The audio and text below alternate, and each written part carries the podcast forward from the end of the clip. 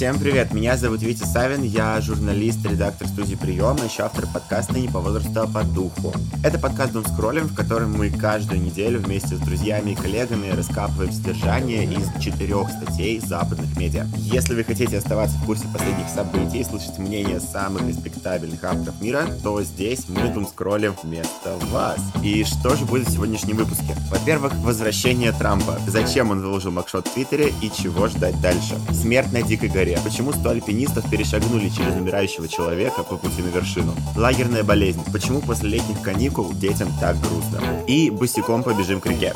Почему взрослым стоит поучиться в детской дружбе? Дум скроллинг, дум скроллинг, дум скроллинг, дум скроллинг, дум скроллинг, дум скроллинг, дум скроллинг, дум скроллинг. И вместе со мной сегодня моя соведущая, исследовательница горизонтальных коммуникаций. Когда-нибудь я пойму, что такое исследовательница горизонтальных коммуникаций, Ира Герасимова. Глобальный мем. Да. Ира, привет, что у тебя нового было на этой неделе? Привет, я организовывала фестиваль раздолье вместе с командой. Было очень смешно, дико, легендарно. Всем, кто был, большой респект. В первый день у нас выступал МС Пох, тот, который типа банька-парилка и весенний лес. И он оказался очень смешным челом, он нам помогал со всякими задачами, я ему давала всякие задачи, с ним э, пересосалась половина моей команды. Вот. Такое мы уважаем. Вот. Нас накрыли менты э, в первый вечер, и из-за этого у нас не было второго дня, и было вообще очень тяжело. Я повзрослела за эту неделю, мне кажется, на несколько тысяч лет. Но спасибо Егору Древлянину из «Шумных и угрожающих выходок» за то, что он согласился второй день еще на в другом пространстве отыграть для нас бесплатно, чтобы нас поддержать. Все сейчас э, нам пишут, что там все влюбились, все сломали ноги. Не было еды, все друг у друга бросили еду, но было очень смешно. То, что ты сейчас описала, звучит как какая-нибудь очень жесткая тольяттинская вписка. И я не просто так говорю про Тольятти, потому что Сегодня еще вместе с нами мой друг, журналист и земляк из этого прекрасного города Никита Ильин. Никита, привет. Привет, рад вас всех слышать, рад слышать великие истории про около Толетинские рейвы. Рассказывай, как ты вообще переживаешь конец лета? Я только вернулся из отпуска, и у меня конец лета совмещается с депрессией из-за того, что я вернулся из славной и доброй Европы, если вы помните, что это такое. Теперь я врываюсь в рабочую стезю в поиском работы, пока не очень удачно, но Стараюсь быть молодцом, холодцом пока что получается больше, но молодцом точно. Будто бы всем иногда надо побыть холодцом и просто полежать в кровати, потому что, ну, иначе тяжеляк. Не очень люблю желе, особенно в мясе. Ну, хотя, кстати говоря, да, холодец — это хорошая тема. Нет, зато, слушай, там сколько коллагена. Это, между... это кожа, это ногти, это волосы. Ну, после такого можно понять, что такое горизонтальная коммуникация.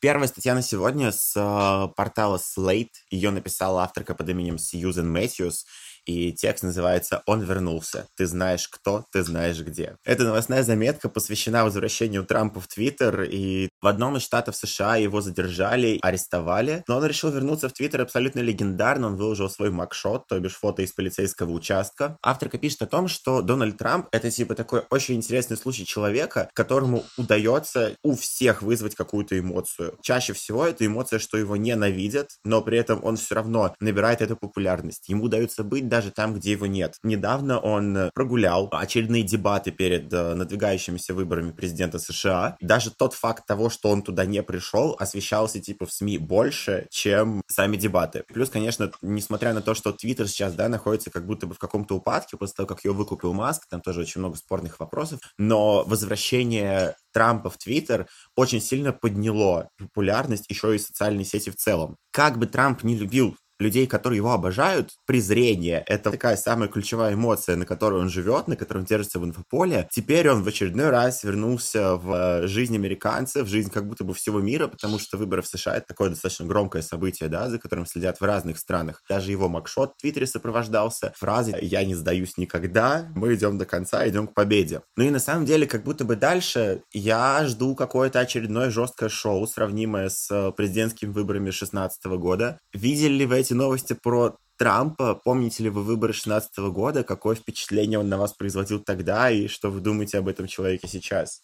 Я, в принципе, очень не силен в американской политике, но, видимо, как раз-таки консерватизм Трампа меня оттолкнул. Я подумал, о, женщина Клинтон, я буду за нее болеть принципе, тот факт, что я с другой стороны болею за какого-то кандидата в президент США, уже, наверное, вызывает вопросы, но нет. Какой маркетинг вообще у американской политики, что за выборами в США следит весь остальной мир? Ну, нет, как бы есть четкая иерархия. Сначала там идет Евровидение, потом выборы в США, и только там потом, как говорится, когда-нибудь а, выборы президента России. Тут как будто бы ты ждешь каждый штат, как там, когда он закрасится в синий или красный, как будто это там второе пришествие Иисуса Христа. Так вот в этом и суть, что типа американцы из выборов выборов делают вообще целое шоу. 12 points from Texas goes to.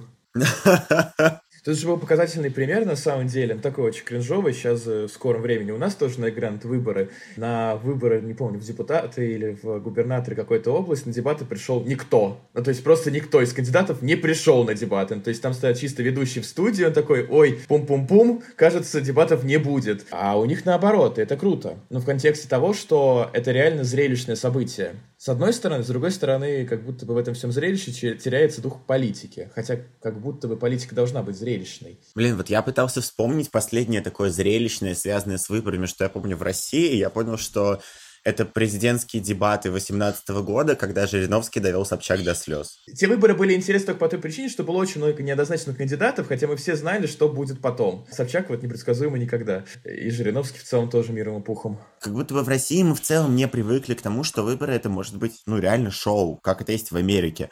Потому что я понимаю, что если бы у нас был такой же подход, реально кандидаты постоянно ездили по регионам, там 10 раз устраивали праймери, за этим бы следили люди и так далее. Как будто бы если если бы за этим реально следили, Жириновский бы продолжал бы устраивать свои шоу, то у него были бы все шансы стать очередным президентом Российской Федерации у них кандидаты резко противопоставлены друг другу. В большей степени они антагонисты. В России все партии и все кандидаты так или иначе либо демократ, демократы, либо либерал-демократы. Ну, кроме коммунистов, которые варятся в своем отдельном котелке. Отличать одного кандидата от другого довольно сложно. В Америке же мы четко понимаем, что это хочешь построить там стену с Мексикой, этот хочет, там, не знаю, легализовать гей-браки, этот хочет, не знаю, там, чтобы мы все питались безлактозным молоком, а четвертый хочет, чтобы там, мы жили, мы жили, например, просто-напросто. И в этом плане как раз-таки шоу выстраивается на, на противопоставлении антагонистов. А в России что? Ну, у нас из шоу так или иначе вытесняются прям в самом начале все самые яркие кадры. Это, знаете, как вы смотрите какой-нибудь сериал, и вашего любимого героя убивают просто в первой же серии. Вот у нас примерно такая электоральная система в России.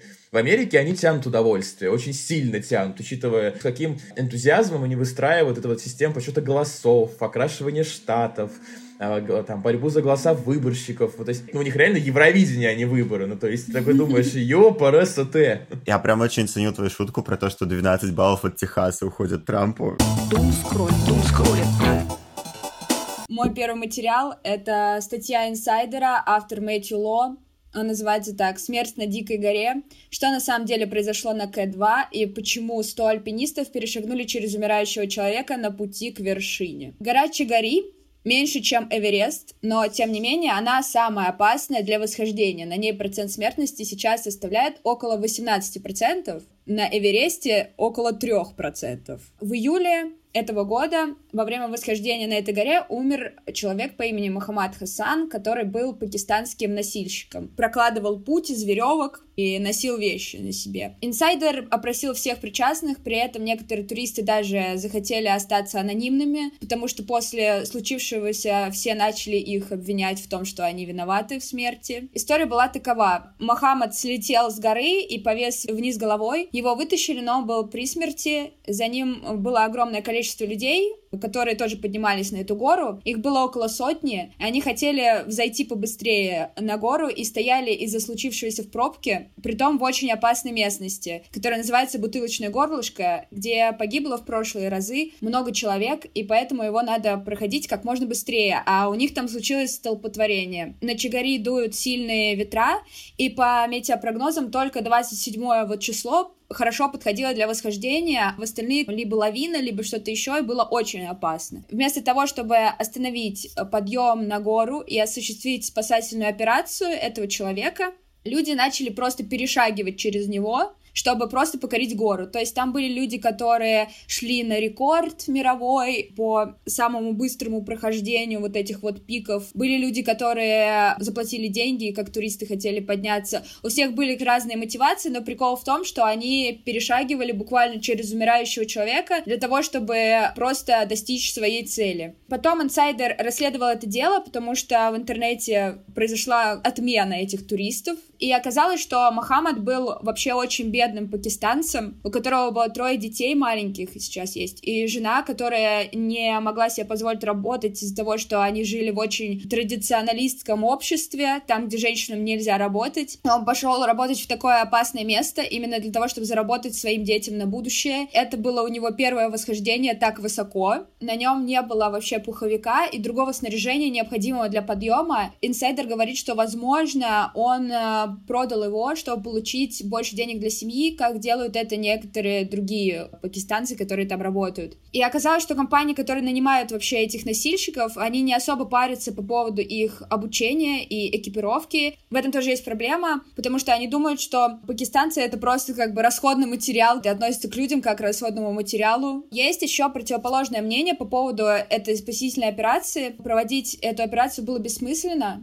очень рискованно, и это могло бы привести к еще большим потерям, потому что нести обратно человека очень сложно, могло бы умереть еще больше людей, и риск не стоил того. И я подумала, что это очень сложная моральная задача, дилемма. А нахрена ты вообще поднимаешься на эту гору, если ты понимаешь, что только что перешагнул через умирающего человека? Еще там некоторые праздновали свое восхождение, потому что для людей как бы это праздник должен был, по идее, быть. Говорят, там были даже типа фейерверки, но кто-то отказался специально праздновать, потому что все такие, да вы что, с ума сошли, что ли? Мы как бы э, человека не спасли, а вы тут празднуете то, что там свое эго хотите потешить. Сложные многогранные прецеденты, которые можно вообще поразмышлять, где тут граница морали, что они вообще должны были сделать, как бы вы поступили в этой ситуации. Здесь, правда, очень большой, очень сложный пазл, как будто бы мы, когда прикрепляем один пазлик к этой проблеме, мы теряем другой пазлик.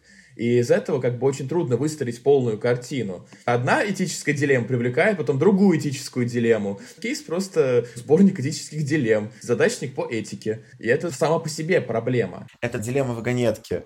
С другой стороны, да, конечно, хочется углубиться тут в историю про трудовые условия мигрантов. И это что-то, ну, прям тяжеляк. Ну, короче, я в любом случае их осуждаю. Все. А ты, вот как ты думаешь, осуждать это нормально вообще? Ну, то есть, это имеет смысл, когда уже все и так закончилось, то есть, что люди сейчас хотят остаться анонимными, чтобы их просто не убили, потому что там реально, ну, какие-то есть разъяренные люди, которые такие, да вы что, с ума сошли. Это выход, канцелинг, в этой ситуации? Канцелинг в любой ситуации — это как будто бы выход, потому что суть канцелинга в том, чтобы подсветить проблему, дать ей репрезентацию, добиться того, чтобы люди реально раскаялись или не раскаялись, как-то публично высказались по этому поводу, и если они реально, да, как будто бы, типа, извинятся, плюс, возможно, как-то, да, поддержат семью, в которой умер их единственный кормилец, реакция на общество на это будет не настолько жесткой.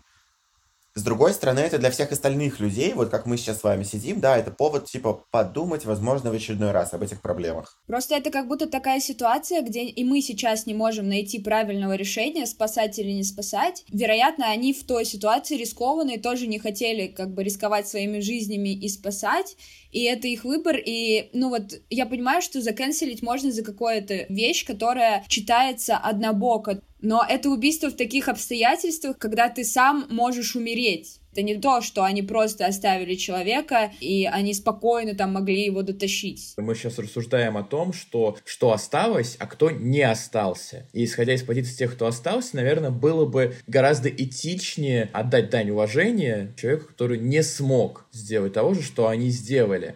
Но это опять-таки момент с тем, что как будто бы здесь еще возникает вопрос об аффекте как таковом. И, в принципе, об отношении к человеку не просто как к существу, то есть с эмоциями, с э, честью, достоинством, но и как к ресурсу. Как они воспринимали, в принципе, тот факт, что, оказывается, они столкнулись в своем вот этом journey с какой-либо вот смертельно опасной проблемой. Они не виноваты в том, что они выжили.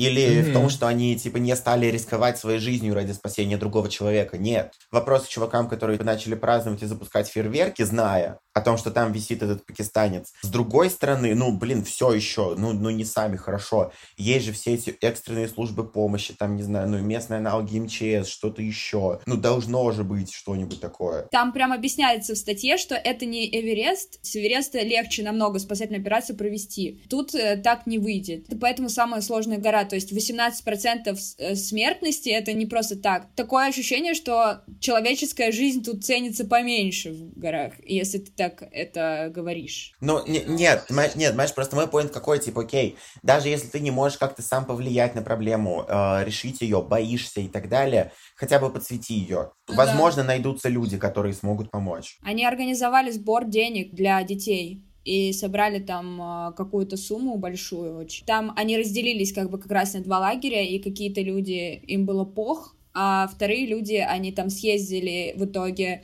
к ним домой, выразили соболезнования, было вот это проведено. Как по-разному, короче, люди думают. Тогда я просто надеюсь, что все эти деньги пойдут в полезное русло, и дети этого погибшего чувака получат образование, и в будущем не придется заниматься вот такой трудовой деятельностью, как их отцу. Думскроль, думскроль. Второй материал от меня на сегодня — это гостевое эссе The New York Times Сандры Фокс. Доктор Фокс является приглашенным профессором американской еврейской истории в Нью-Йоркском университете и автором книги «Евреи лето. Летний лагерь и еврейская культура в послевоенной Америке». Она написала статью «Лагерная тоска реальна и является признаком чего-то особенного». Она ездила в детстве в лагеря очень часто. После лагеря у нее возникало вот это ощущение пустоты. Она не могла понять, что это вообще такое. И потом оказалось, что другие дети тоже чувствуют то же самое. Ученые даже назвали это лагерной болезнью.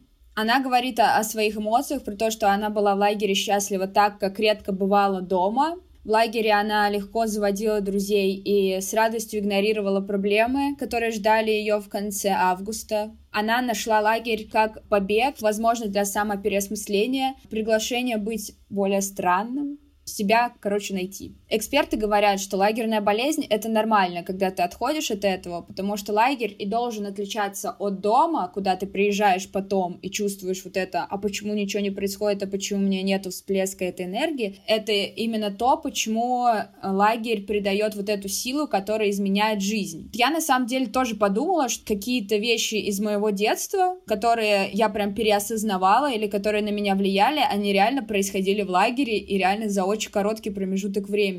Авторка пишет про то, что существует отдельное течение времени, именно лагерное. Я думаю, вы тоже все это чувствовали, про то, что там день ощущается как неделя, неделя как месяц. Дружбы, которые вы там заводите, или влюбленности, они могут быть глубже, чем а, те, которые вы бы почувствовали дома. Фриц Редель, детский аналитик и педагог, описал иммерсивный характер лагеря с ночевкой как мощный наркотик который может предложить несколько потенциальных преимуществ, включая тренировку характера и поддерживающую психическую гигиену. Он сказал, что лагерь вызывает своего рода длительный период эйфории у детей, который культивирует серию кульминационных взлетов, при этом у него очень маленькое количество вот этих минимумов, то есть тебе всегда хорошо, ты всегда на подъеме. Если лагерь работает как наркотик, то после него как раз будет ломка, и он сравнивает лагерную болезнь с ломкой, и то, что ее просто надо пережить, мне понравилось, что она так это глубоко описала, по-серьезному отнеслась к детскому лагерю. Я никогда не думала в таком ключе. Для меня всегда лагерь был тем местом, когда, знаете, у вас родители работают летом,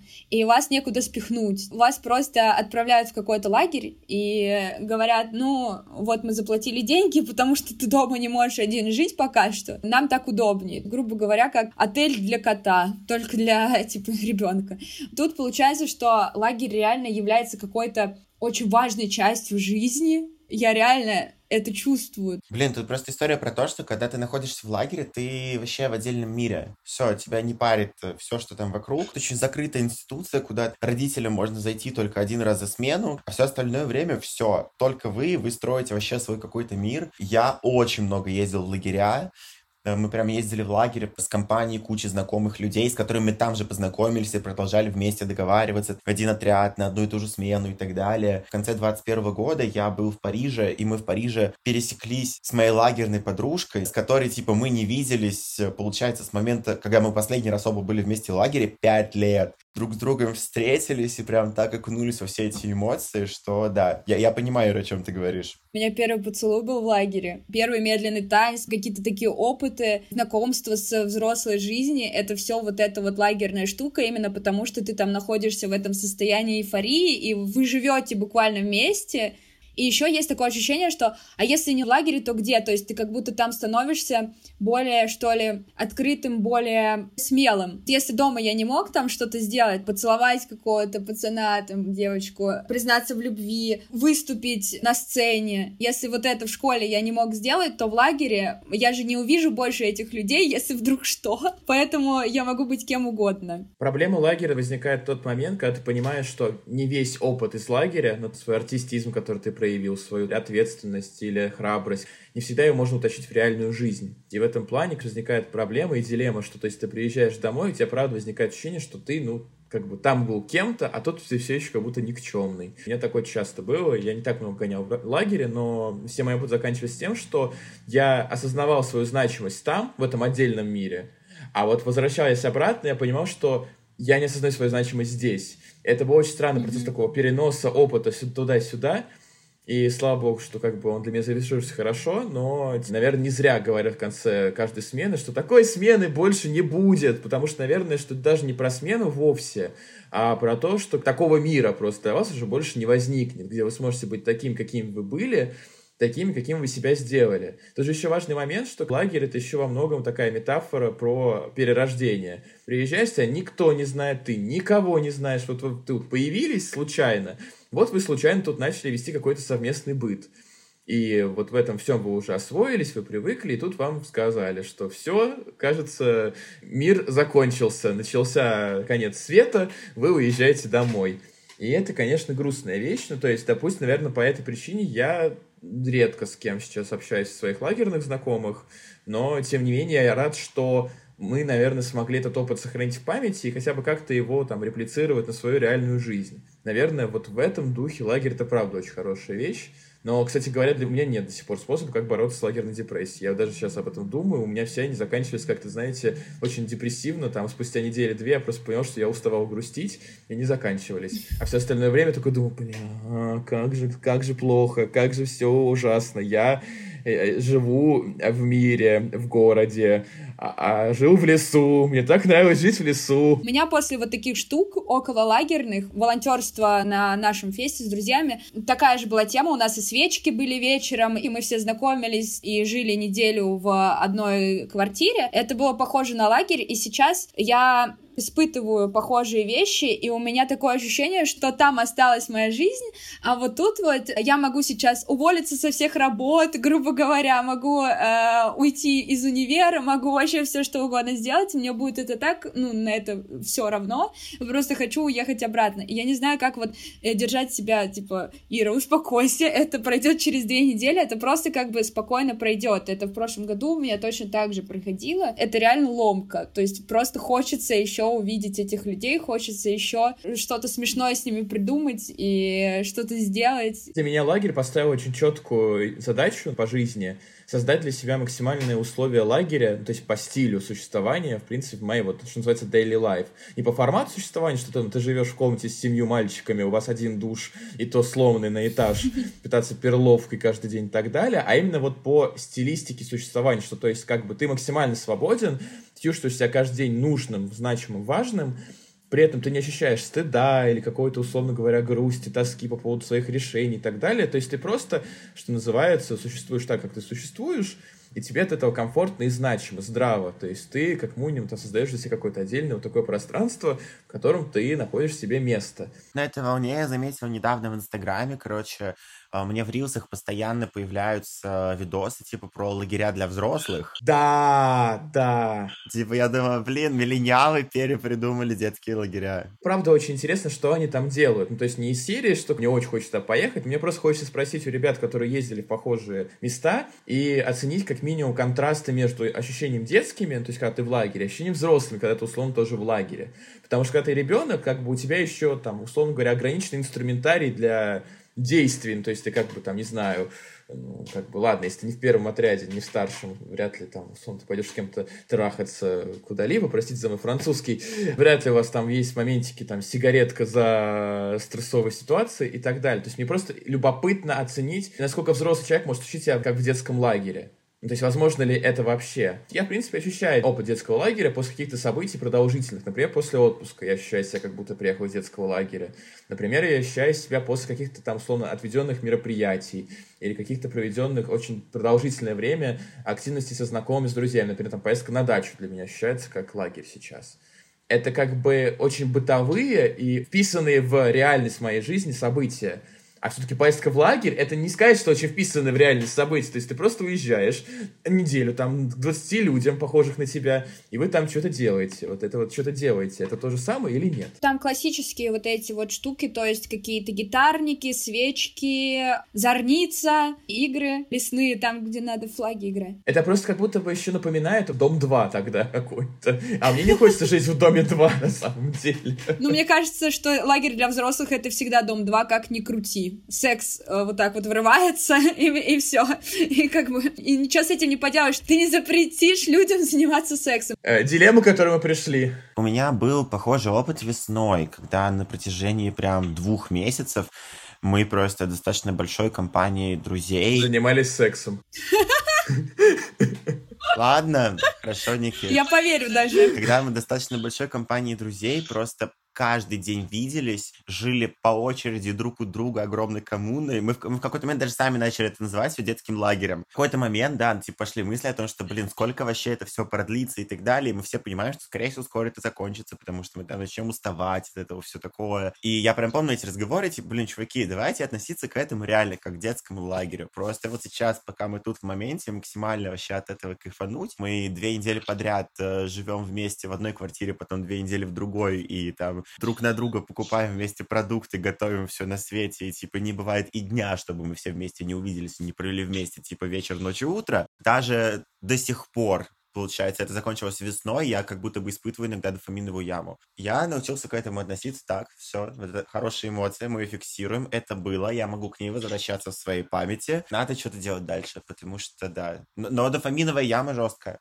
Думскроллинг, думскроллинг, думскроллинг, думскроллинг, думскроллинг на этом моменте я как раз-таки предлагаю перейти к следующему тексту, потому что он очень сильно перекликается с твоим про лагеря, он во многом объясняет. Я в него вообще влюбился. Это текст Райны Коэн с портала Atlantic, который называется «Что взрослые забывают о дружбе». Журналистка написала эту статью на основе разговора с тремя девушками, которым уже по 30 лет. Их зовут э, Рэйчел, Марго и Сэм. Они выросли в одной местности, в детстве у них была такая группировка, чат классных девчонок. Все эти девчонки до сих пор очень сильно хранят воспоминания из детства. Они принесли эту дружбу сквозь года, как они в детстве где-нибудь в сельской местности в Пенсильвании могли просто там на всю ночь уйти куда-нибудь вместе, переночевать в палатку, смотреть смотреть на звезды, все это было круто. А сейчас это уже не так. Они собираются, но там, как правило, раз в год во время зимних праздников, э, чтобы там вместе отпраздновать э, Рождество, Новый год. Их дружба кажется настолько, типа, вот, special, особенной, именно потому что остались вот эти вот детские воспоминания, которые они могут разделить. Когда мы взрослеем, у нас, типа, какие-то встречи с друзьями, они, как правило, вместе сходить в кино с 7 до 9 вечера и потом дальше побежать по делам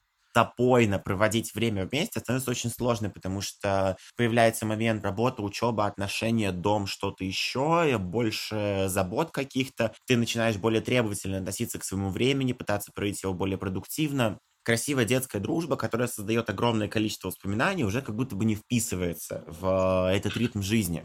Авторка как раз и предлагает, вы когда взрослые, вы встречаетесь с друзьями для конкретных целей, а попробуйте вместе поехать на речку, просто так. Вы не планировать ничего, просто погнали сегодня туда. Все. Когда читал текст, у меня вспоминались, э, как бы, да, моменты, опять же, как я последние полгода научился проводить время со своими друзьями, и я понял, что я приобрел этот очень классный паттерн как раз-таки с детства. Чтобы позвать кого-то, типа, в гости, мне не надо придумывать. Приезжай, будем смотреть вот этот фильм. Я такой, нет, просто пригоняй, что-нибудь поделаем. Приезжай, будем готовить сосиски в тесте. Такие занятия, у которых не обязательно должны быть рамки, но именно они, типа, вас делают очень близкими. Вы можете встретиться в кафе, чтобы, не знаю, обсудить последние проблемы, которые у вас были в жизни, да, но при этом это все равно будет достаточно формализованная встреча, как бы вы не были близки.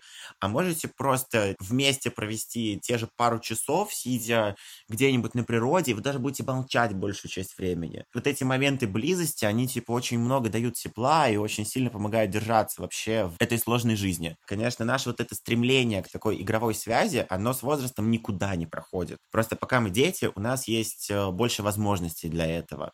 Авторка еще рассказывает о том, как э, однажды другие четыре парня просто взяли, оставили своих детей на своих жен и просто поехали, блин, в лес с палаткой на все выходные в каких-то дурацких костюмах э, устраивать пижамную вечеринку. Один из них был в э, костюме попкорна, я помню из текста. Именно из такой, типа, театральной детской идеи они пережили супер крутой experience, который вспоминают до сих пор. Один из героев этой истории сказал очень красивую вещь. В ту ночь, когда он засыпал на диване между своими друзьями, он подумал про себя. Это дом. На этих словах это дом, и заканчивается текст, и поэтому он меня очень сильно добил эмоционально. К сожалению, не все умеют, и даже те, кто умеет, не всегда получается так дружить во взрослой жизни, но это звучит очень круто. Во-первых, я хотела сказать, что впервые за всю, наверное, жизнь в этом году я могу сказать, что у меня много друзей, с которыми я могу чудить какую-то фигню, мне также откликнулось, что вот эти три девушки, у них было свое собственное название, это их дружбы.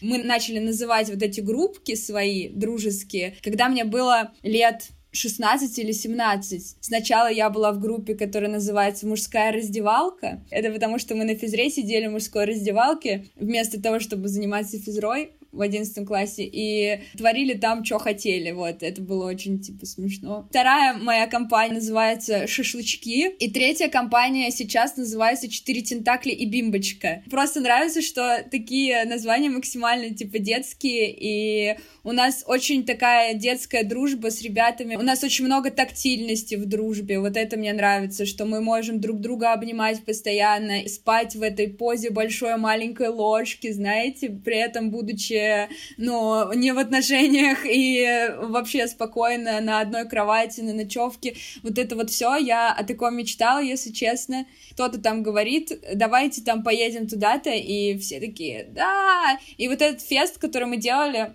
это вышло из э, просто дружеской тусовки, но ее не я придумала, но я в этом поучаствовала, и там все разгоняли просто свои идеи, поэтому, наверное, там такая атмосфера была дружеская, потому что кто-то придумал, и кто-то такой, да-да-да-да, давай, и вот это, давай, мы просто хотим поиграть, давай, просто, и вот это. Это самое вообще крутое, блин. Никит, судя по твоему лицу, ты, ты что-то прям вообще загрустил. Не, я не загрустил, мне просто очень приятно это слушать. Я не могу сказать, что мы смогли сохранить какую-то детскую наивность, но при этом мне, наверное, приятно приятен тот факт, что взрослая жизнь дает свои плюсы для того, чтобы на детскую наивность настраивать какие-то, условно говоря, приятные бытовые вещи. Тема смешных названий компании групп. У меня сейчас одна из моих главных дружеских групп называется «Хочу на техно». Ну, так по той причине, что мы всегда говорим, что хотим на техно, но никак на него не сходим. То есть мы один раз ходили и больше никогда там не были. Но мы хотим на техно, объективно. И меня радует тот факт, что как бы для нас не составляет большой проблемы собраться внезапно, просто, условно говоря, без какой-либо причины что-либо поделать, но при этом меня радует тот факт, что мы чувствуем себя абсолютно зрелыми в нашей детскости.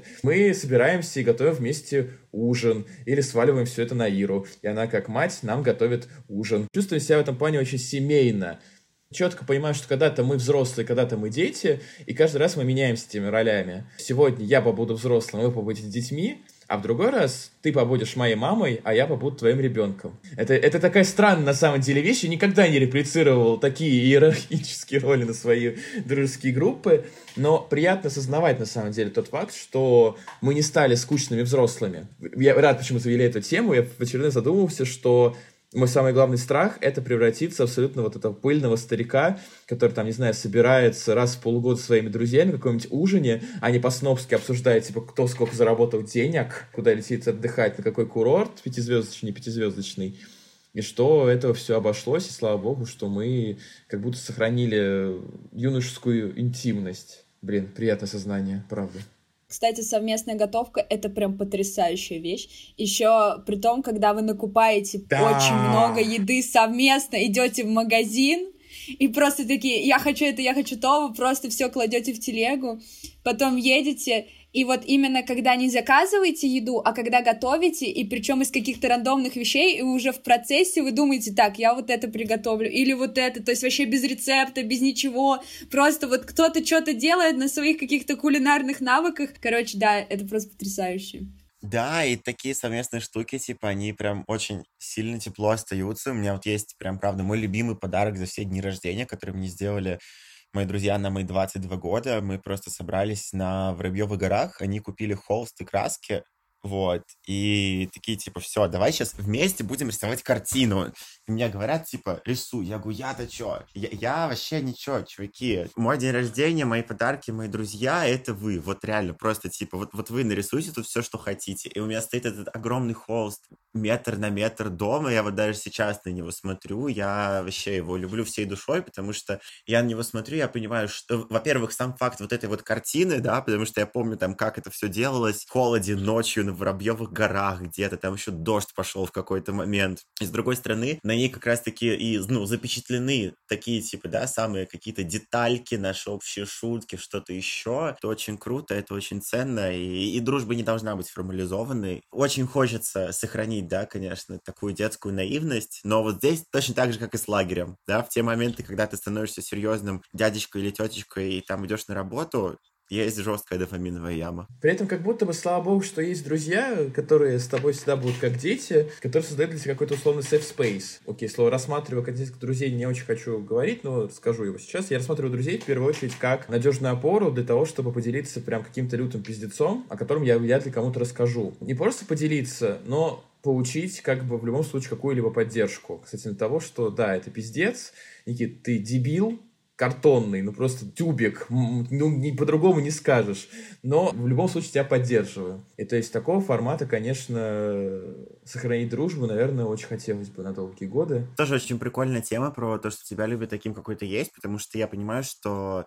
Ну вот я все равно даже смотрю там на разные компании, сам взаимодействую с разными людьми, я понимаю, что кто-то, да, там может условно прям традиция, они раз в месяц собираются в настолке, но при этом они вот этот состав на настолке прям типа отбирают, чтобы все были типа там условно комфортно, экологично и так далее. А когда типа мы собираемся с друзьями, я прекрасно понимаю, что может выкинуть просто кто из них, а, что могу выкинуть я, но при этом реально вот эти постоянные диалоги о том, что типа, да, я знаю, что я говно, а не человек, но, но мы тебя таким любим, все. Ну, и, типа, и это вот, ну, про, про каждого же так можно сказать, вот таких реально трушных, красивых компаниях. Вот, все, друзья, у меня кончилась депрессия, мне стало хорошо. Как-то солнечно. Да. Давайте напомним, что мы обсуждали сегодня. Во-первых, это был материал про возвращение Трампа. Зачем он выложил в Твиттер макшот и чего вообще от него ждать дальше. Смерть на Дикой горе. Почему 100 альпинистов перешагнули через умирающего человека по пути на вершину? Лагерная болезнь. Почему после летних каникул детям так грустно? И босиком побежим к реке. Чему взрослым стоит поучиться в детской дружбе? Если вам понравился этот выпуск, то вы можете поставить сердечко в Яндексе и оценку в Apple Music. А еще подписывайтесь на наш телеграм-канал, в котором мы постоянно публикуем все статьи из наших выпусков, и еще редактор Юра Котовский делится другими прикольными инсайтами. А мы будем рады, если в этом телеграм-канале вы еще и поделитесь своими мыслями о том, что мы их обсуждали. Возможно, когда-нибудь эти мысли появятся, комментарии, мы будем их зачитывать в следующих выпусках. Эпизоде мы работали редактор и ведущий я, Витя Савин, э, вторая редакторка и соведущая Ира Герасимова. Монтировать выпуск будет Юра Котовский, автор идеи этого подкаста. Обложку для него сделала дизайнерка Алекса Зотова, а артворки для выпусков на YouTube делают Вася Раб и Лиза Степанова. Возвращайтесь к нам через неделю. В следующую пятницу эфир будут вести Ира и Юра, а я с вами услышусь через две недели. Ира, Никита, спасибо, что вообще вообще, мы так очень классно поговорили, очень мило завершили. Всем хорошего дня и цените дружбу, оставайтесь детьми. Вот. Да. Того же желаю. Да. Да. Вообще такое не пока получилось, но не на рельсы. Дум скроллим, дум скроллим, дум скроллим, дум скроллим, дум скроллим, дум скроллим, дум скроллим. Дум скроллинг. Дум скроллинг.